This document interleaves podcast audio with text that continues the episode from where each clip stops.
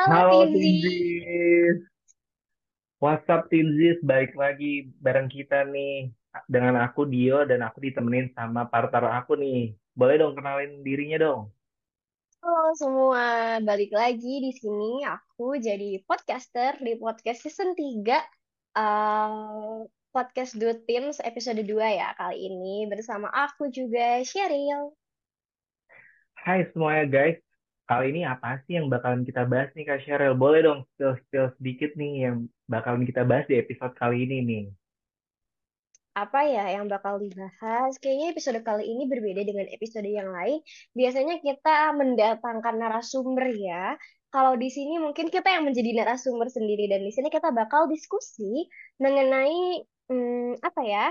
Kita bakal kasih rekomendasi kamu film-film menarik. Terus eh, kita juga bakal baca ini sinopsisnya seperti apa, reviewnya kayak gimana dan kalau ada fakta-fakta menarik dari film itu.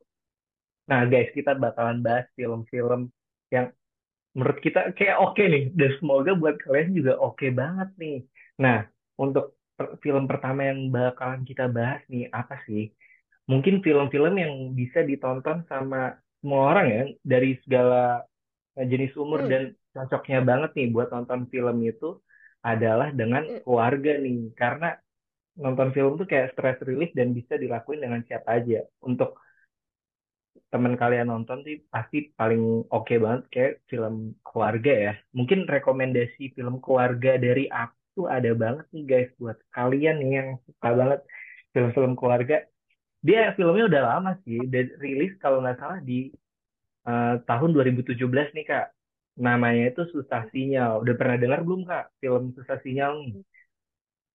Aku, aku udah pernah nonton sih Susah Sinyal itu film keluarga kan cocok banget bagi kalian yang mungkin eh, lagi santai terus butuh tontonan tontonan yang juga santai buat menemani mungkin kalian lagi makan atau mungkin lagi eh, movie time bareng temen atau bareng keluarga atau bareng pacar gitu kan di ruang tamu dibantu. Aduh. Gimana tuh Susah Sinyal?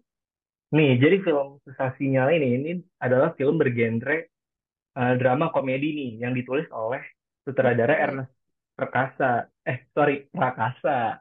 Jadi, film Susah Sinyal ini mengisahkan tentang hubungan ibu dan anak yang kurang harmonis nih. Jadi, film ini menggambarkan bagaimana keadaan anak yang kurang mendapatkan rasa sayang dari ibunya karena ibunya itu sibuk banget bekerja ya, guys. Nah, film ini diperanin oleh eh, Adinia Wirasti sebagai Ellen dan Kiara sebagai eh dan Aura Ribeiro sebagai Kiara. Nah, highlight yang mau aku ambil nih dari film ini, ini nih mungkin kan banyak ya dari kita nih, terutama Gen Z nih ya, Eh, banyak anak-anak muda yang sekarang mempunyai hubungan yang kurang erat gitu kan sama keluarganya, apalagi sama ibunya. Padahal kan kunci kesuksesan itu adalah doa kedua orang tua, bener nggak sih? Hmm, Bener banget. Nah, jadi buat Terus gimana? kalian semua nih, yang kayaknya kurang punya hubungan yang baik nih atau harmonis sama kedua orang tua kalian, apalagi ibu kalian, guys. Nah, kalian cocok banget sih buat nonton film ini. Dan di film ini nyeritain mereka membangun hubungan, eh, mereka membangun sebuah ikatan baru lagi, atau ikatan yang lebih baik itu dengan jalan-jalan. Nah, mungkin ini adalah solusi yang cocok buat kalian Gen Z yang kayak hubungannya kurang baik nih sama ibu kalian atau orang tua kalian, mending kalian ajak jalan deh, mau ke tempat mana pun itu, apalagi tempat-tempat yang indah ini. Contohnya di Sumba nih, wah gokil banget sih buat sobat Inzi semua nih. Kayaknya Dio pengen ya ke sana gara-gara nonton Susah Sinyal ini. Bisa sih, bisa sih, pengen banget sih. Apalagi ingin merasakan kayak di sana beneran susah sinyal apa enggak nih? Sekalian jalan-jalan ya kan? Iya, sekalian jalan-jalan bareng, membuat bonding baru gitu kan. Oke, bonding sama sama siapa? Sama Sama sama keluarga. keluarga, sama keluarga Kan ini guys. tentang keluarga. Oke. Iya. Oke, ngomongin kalau tadi kita film soal keluarga nih Susah Sinyal. Terus nextnya ada rekomendasi film kalau kalian mau nonton yang bukan sama keluarga, mungkin sama calon keluarga nanti. Eh, Calon sama gimana dia? Ada lagi nggak filmin kalau misalkan mau ada nontonnya sama doi gitu? ada ada banget nih. Nah, kan kita tadi ngomongin film keluarga dari anak yang kurang mempunyai hubungan yang baik nih sama orang tuanya nih.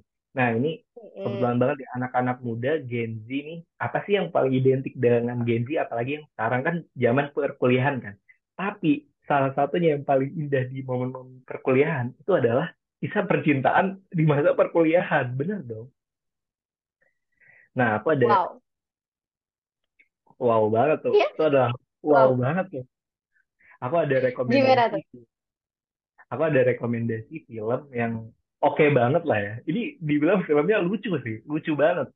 Ini dia ini filmnya udah lama banget keluar dan ini masih terngiang-ngiang di otak aku. Itu eh, namanya filmnya Mars Meets Venus yang part cowok ya guys. Dia jadi ada dua part nih, ada part cowok dan part cewek nih. Tapi aku pengen banget bahas yang part cowok nih karena ini nih mewakili eh, aku sebagai cowok ketika pacaran nih. Karena di film ini mewakili bahwa kalau pas kita pacaran ini kita kayak menerima kode-kode yang sangat tidak dimengerti oleh eh, cowok. Kode-kode ini dari perempuan nih. Nah, aku bakalan bahas nih, ini filmnya ini jadi eh, film ini tentang eh, cowok yang bernama Kelvin dan cewek yang namanya Siapa? siapa ya? Nah, pokoknya itu deh ya guys. Kalian harus cari sendiri namanya siapa.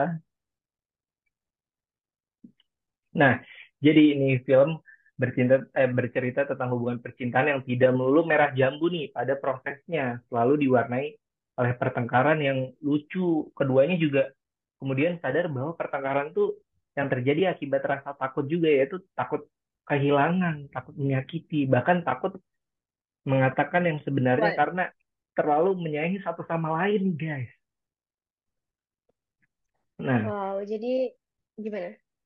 nah jadi Jangan highlightnya sampai kita terlalu sayang sama orang lain yang belum pasti ya kayaknya. Atau gimana nih? Mungkin kayaknya kalau terlalu jujur juga kadang suka bikin sakit hati ya. Yang mau aku bahas nih, highlightnya dari ini tuh, eh, dari film ini yang menurut aku yang paling memorable banget dari aku tuh adalah ketika momen-momen mereka pacaran nih. Jadi ketika momen-momen mereka pacaran ini kadang ceweknya ini suka ngasih-ngasih kode-kode yang suka bikin membingungkan para lelaki nih. Contohnya aja nih guys, eh, kayak cowoknya waktu di film nih diceritain cowoknya itu sukanya Indomie. Tapi ceweknya emang jago masak gudeg tapi cowoknya nggak suka gudeg. Jadi kayak ceweknya tuh akhirnya ngambek karena cowoknya nggak suka gudeg. Nah di film nih kayak relate banget sama waktu eh, kehidupan aku nih sama eh, pacar aku yang sebelumnya kayak jadi kayak waduh nonton gak nih nanti? kalian nonton gak dia? kalian curcol nih ya. Jadi kayak filmnya kira-kira menceritakan contohnya kayak gini lah guys ya. Ketika kalian misalnya lagi ngobrol sama pacar kalian, kayak lima menit yang lalu eh, kalian ngobrolnya baik-baik aja nih. Kok tiba-tiba ceweknya marah? Kita sebagai cowok kita inisiatif dong. Kita tanya ke cewek kita, kamu kenapa? Terus si cewek bilang, nggak apa-apa. Wah, ini berarti udah pertanda nih. Dia sih lagi kenapa-kenapa nih. Terus kita tanya lagi, "Eh, kamu marah ya, ya udahlah kita minta maaf aja ya udah aku minta maaf nah terus si cewek bilang gini ah kamu minta maaf mulu nanti ke- kesalahan yang sama diulang mulu nah permasalahannya bagi cowok adalah kita aja nggak tahu nih kesalahan yang kita ulang terus-terusan tuh kesalahannya apa ini kita coba tanya. Gitu ya.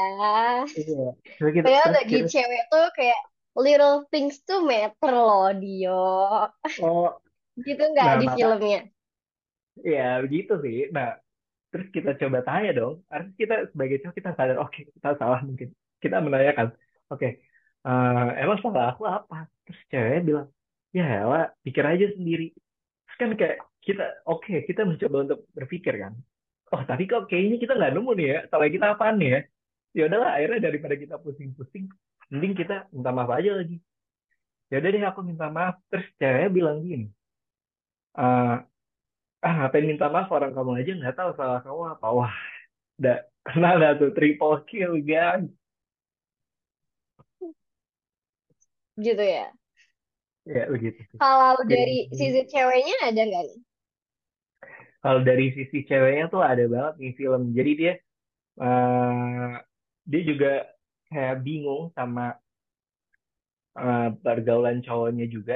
Yang kadang kan kita kadang pergaulan cowok tuh kadang kita hal-hal tuh bahas yang random-random gitu kan. Nah mungkin dari sisi cewek ini dia kayak nggak suka sama temen-temen cowoknya yang kadang kayak menurut dia tuh eh, jadi bad influence buat si cowoknya tersebut gitu guys. Hmm. Nah, itu kan tadi film tentang kayak gimana sih kita memahami dari sudut pandang POV cewek cowok dalam percintaan ya.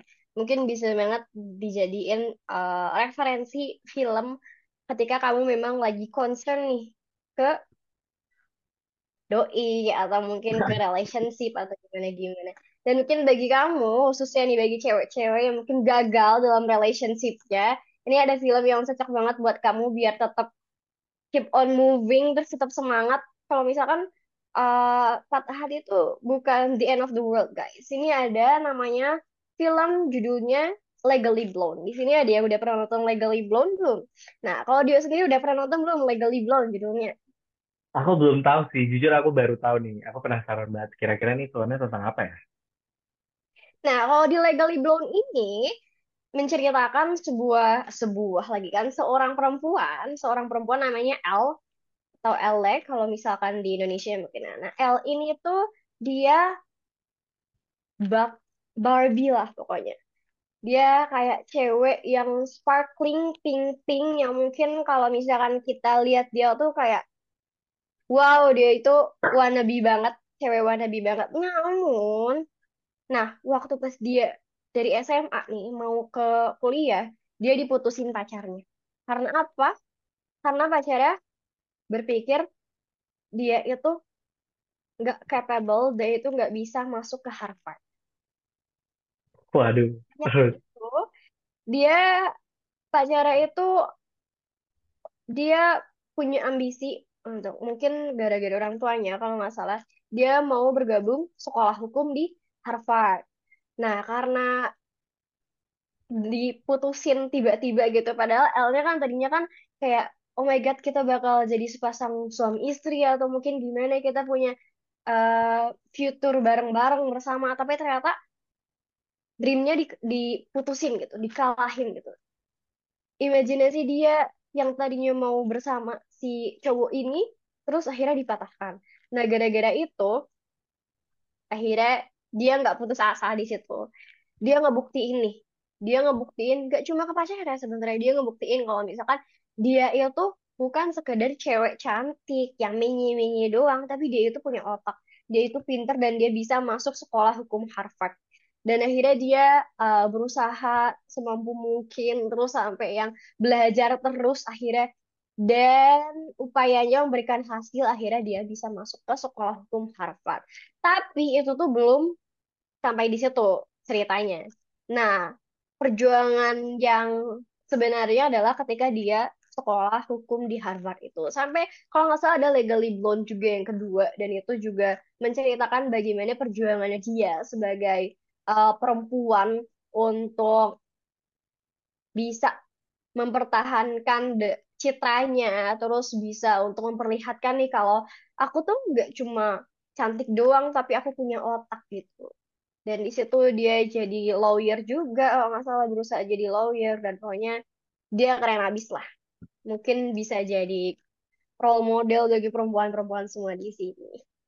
Waduh, jadi itu definisi patah hati membuat tidak berakhir untuk semuanya. ya. Jadi kayak patah hati dia jadi dorongan untuk dia lebih maju lagi ya.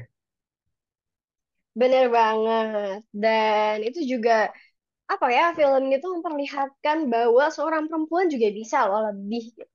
Gak hanya laki-laki doang yang bisa mungkin uh, hebat di mata dunia gitu, tapi perempuan juga bisa loh, bisa jadi lawyer, bisa jadi something, pokoknya you are great gitu, perempuan itu. Wah, Gitu. keren banget. Kayak aku harus nonton nih filmnya nih ya. Mungkin setelah ini Mm-mm. aku harus nonton film Legally Blonde ya. Kayak film yang oke banget nih buat aku. Oh ya, Ya, nggak cuma perempuan, cowok juga harus nonton loh, biar ngerti juga nih kalau misalkan ya perempuan juga sehebat itu loh, nggak hanya cowok doang yang hebat. oke. Oke. Nah, ngomongin soal Legally Blonde, ada juga nih film yang mungkin pinky-pinky juga. Karena Legally Blonde juga ceweknya itu dia uh, identik banget dengan baju pink, dengan aksesorisnya yang wow. Jadi dia bisa mempertahankan uh, keelokannya sambil dia tetap bisa berusaha untuk uh, giving her best di karirnya. Nah, ada nih film yang lagi viral saat ini. Apa sih Dio? tuh? Kayaknya Apa tuh? yang pink pink itu Oh apa iya, ya? aku ingat banget. Itu namanya Barbie, guys. Film Barbie. Gimana tuh film Barbie? Itu Kan film rame yang banget ya kayaknya di sekarang tuh sosial lagi media di jagat raya ini gitu. lagi nge-hype banget, guys. Film Seledutis ini tuh eh, film Barbie ini adalah film yang lagi hype banget karena ini membawa kenangan-kenangan masa lalu kita ya sebagai anak-anak dulu biasa nonton Barbie ya. Bener Nah, banget. Apalagi mungkin buat kayak eh zaman-zamannya kita, umur-umur kita yang memang kita besar bersama film Barbie. Dia suka nonton gak sih film Barbie dulu? Aku suka banget nonton film Barbie dulu tuh ada yang Barbie Twelve Dancing Princess, yang 12 Putri Nari-Nari, terus ada yang dia Swan Lake yang angsa itu, terus ada Barbie yang Mariposa yang punya sayap, terus ada yang jadi mermaid juga, terus ada yang Pegasus Pegasus itu kayak dulu tuh kayaknya waktu pas masih kecil tuh pasti ibu aku tuh suka bawain kaset-kaset kalau ada film Barbie yang baru. Kayak aku tuh tahu film Barbie cuma Barbie and the Three Musketeers. Tahu nggak? Ya, itu juga bagus sih. Itu juga bagus banget sih. Nah, film Barbie ini juga diperanin sama eh, beberapa aktor ternama juga nih guys, seperti eh, Margot Robbie dan Ryan Gosling juga nih.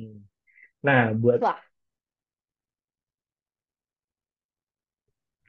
eh, buat Kak Cheryl udah nonton belum nih film Barbie nih?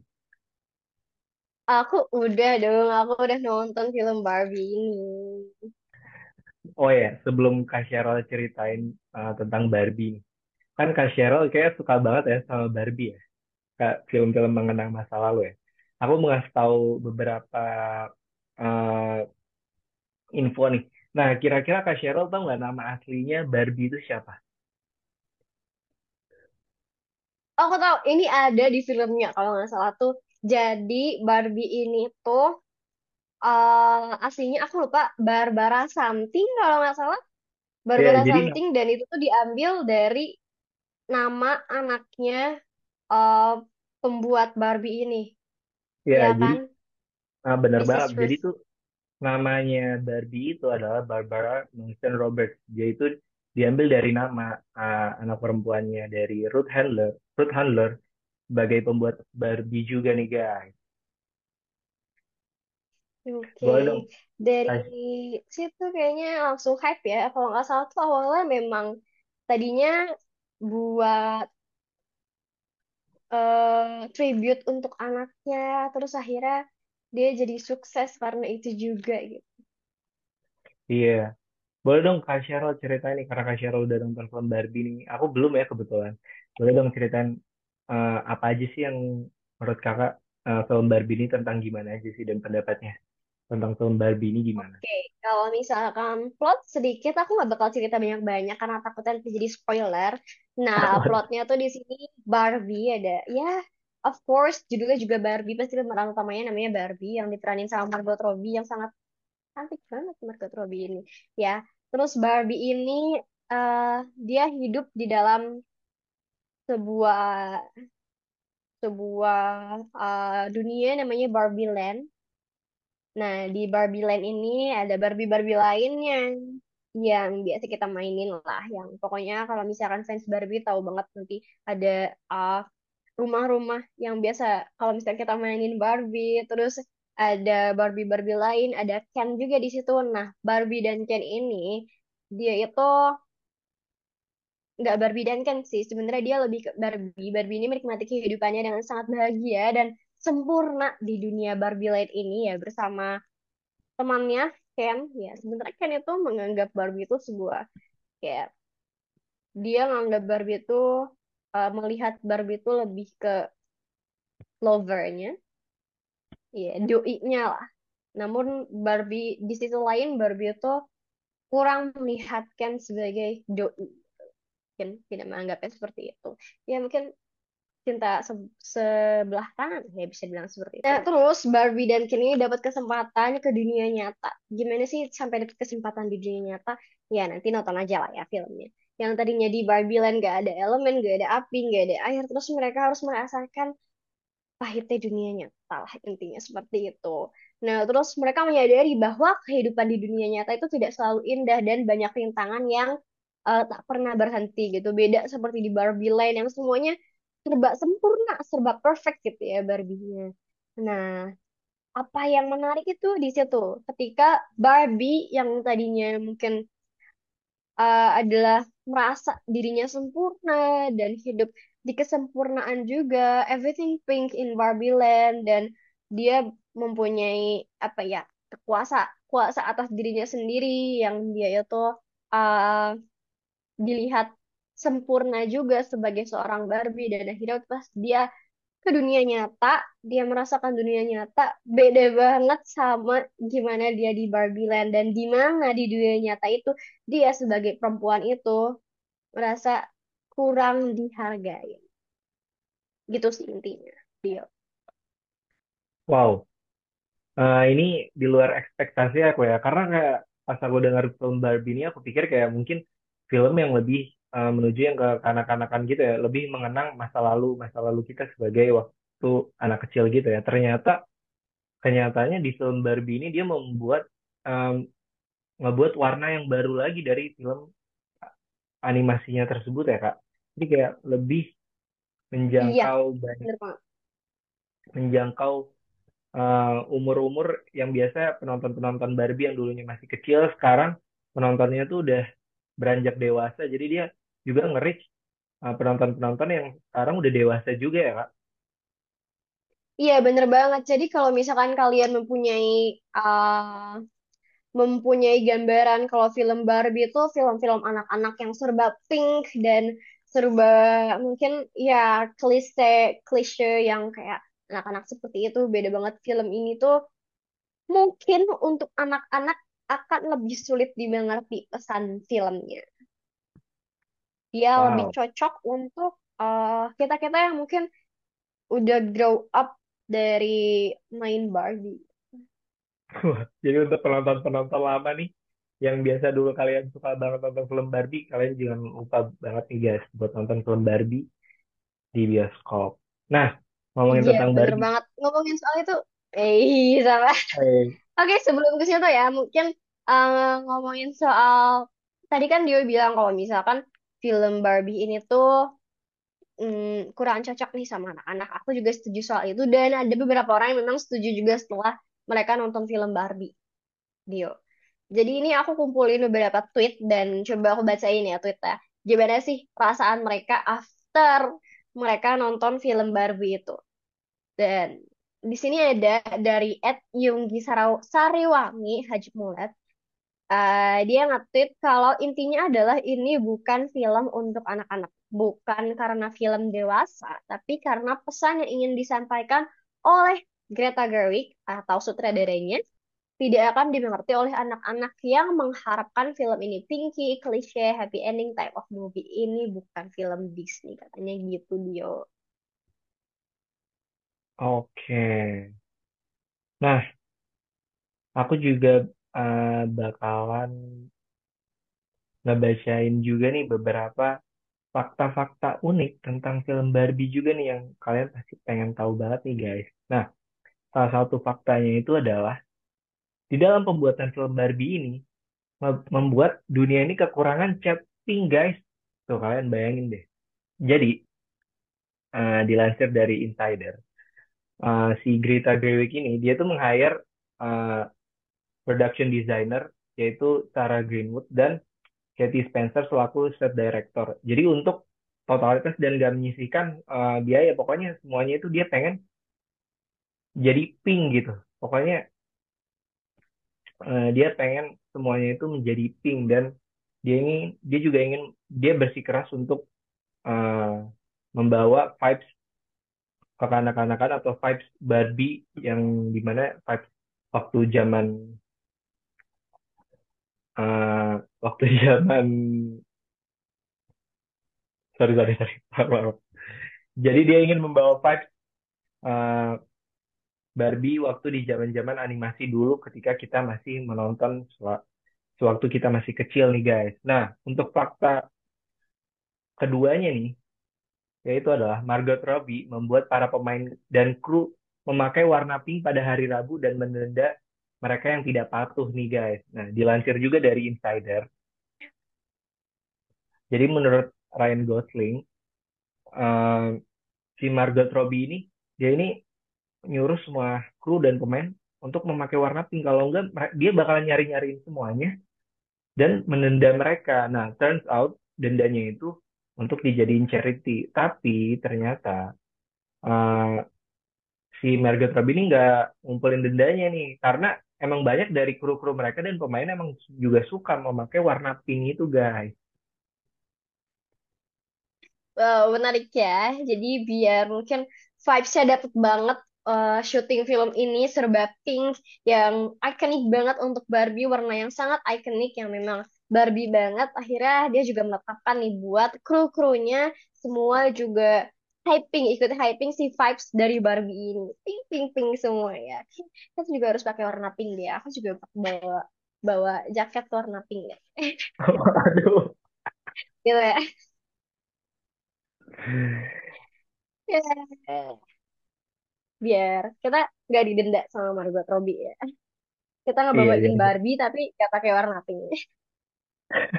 Waduh, aku gak punya warna pink. Tapi jujur aku suka warna pink sih. Aku pengen banget punya baju yang warna pink juga. Karena menurut aku warna pink tuh bisa jadi warna yang unisex juga. Bisa cocok. Gak cuma cewek doang, tapi cowok Ih, juga bisa cocok masuk. cocok banget dong. Coba pakai warna pink tuh kayak bapak Korea nggak sih? Kayak lucu banget loh. Coba pakai warna pink. Aku mendukung kamu kayak mungkin pink pink soft soft soft ya pink yang soft soft gitu pakai kemeja kemeja gitu. Lucu deh. Iya, benar banget tuh guys. Nah, Nah terus ada lagi nggak nih yang menarik dari film Barbie ini? eh, dari tweet-tweet yang kita baca ya guys. Banyak banget nih tweet-tweet tentang Barbie ini yang eh, keren-keren lah ya guys ya. Boleh dong salah satunya eh, yang di dari Luna Noire ingin memeluk Geto at lalala susah banget namanya nih oke. Jadi tweetnya gini guys. Gue, kira happy happy Barbie. Taunya berat topik yang diangkat. Gue pergi sama adik kelas gue 4 SD nggak tahu dah dia ngerti apa kagak Waduh. patriarki feminisme kesetaraan gender itu garis besar nih film. Wah mungkin sesuai sama tadi Kak Sheryl yang bilang ya kayak nih film sama anak kecil kayak kurang masuk ya. Mungkin dia anak kecil yang baru-baru pendatang baru dia lihat film Barbie. Lah kok kayak gini ya? Iya bener banget. Bahkan katanya tuh ada yang dia nge-tweet kalau eh, di sela-sela filmnya tuh ada anak kecil yang dia jadi nggak bisa diam dan akhirnya keluar dari film dari uh, bioskop itu karena ngerasa mungkin dia bosan gitu ya sama film Barbie-nya. Karena memang s- kayak kayaknya banyak dialog ya banyak dialognya dan menurut aku pun dialognya untuk anak kecil dipahami berat gitu dia lebih ngebahas tentang feminisme tentang patriarki kesetaraan gender yang seperti itu deh itu dia Kayaknya di sini nah ada juga nih, ada yang tweet tentang itu. Nah, dari by dari Bisol at Bisolangelix. Itu saya. Dia bilang tadi di, di studio half of it isinya anak-anak karena mungkin ekspektasi filmnya bakal mirip kartun, tapi pesannya dalam dan kalau orang yang hidup dengan budaya patriarki, anti feminisme dan konservatif, mungkin aku pikir gak bakal suka dengan film ini, katanya gitu. hmm, gitu ya nah ya sorry banget nih guys sebelum kita akhiri karena kita menjelang penghujung acara nih guys nah sebelum kita akhiri nih boleh dong Kak Sheryl eh, kesimpulan nih apa aja yang Kak Sheryl dapatkan dari Barbie dan juga boleh banget quotes yang mewakili yang menurut Kak Sheryl kayak mewakili banget nih film Barbie ini menurut Kak Cheryl apa? Oke, kesimpulannya dari film Barbie ya, mungkin karena lagi hype-hypenya film Barbie ini.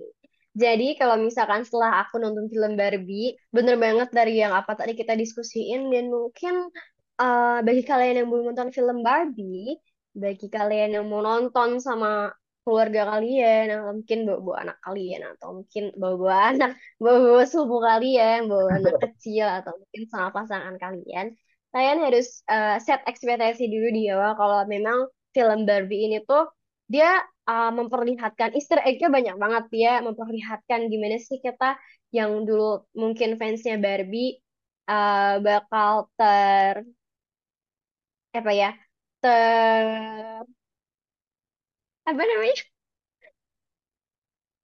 Apa? Sorry. Matanya ter termanjak oke. Bakal bakal termanjakan dengan film Barbie ini dengan uh, mungkin aksesoris aksesoris Barbie-nya. Tapi perlu diingat Barbie ini bukan sekedar film Barbie. So menurut aku Barbie ini memang cocok untuk kita yang uh, remaja atau mungkin yang udah menginjak dewasa awal untuk mengingatkan lagi kita untuk menjadi manusia kembali. Itu sih yang aku dapat dari film Barbie ini. Untuk jadi manusia kembali dan it's okay not to be perfect. Karena kan biasanya kita selama ini hidup dengan stigma perempuan harus perfect kan. Harus perfect dan mungkin beauty standarnya adalah seorang Barbie ini. Nah, kita nggak apa-apa, nggak se-perfect Barbie ini. Kita nggak apa-apa, uh, mungkin tidak semenawan Barbie. We just have to be human, di mana kita bisa untuk uh, menjalani kehidupan sehari-hari kita dan kita bisa untuk menangani masalah-masalah yang sering kita hadapi sehari-hari itu sih dari aku dia. Nah guys, kira-kira gitu ya. Jadi dari film Barbie ini, mungkin quotes yang aku kasih kayaknya adalah the beauty uh, imperfection is imp is imperfection.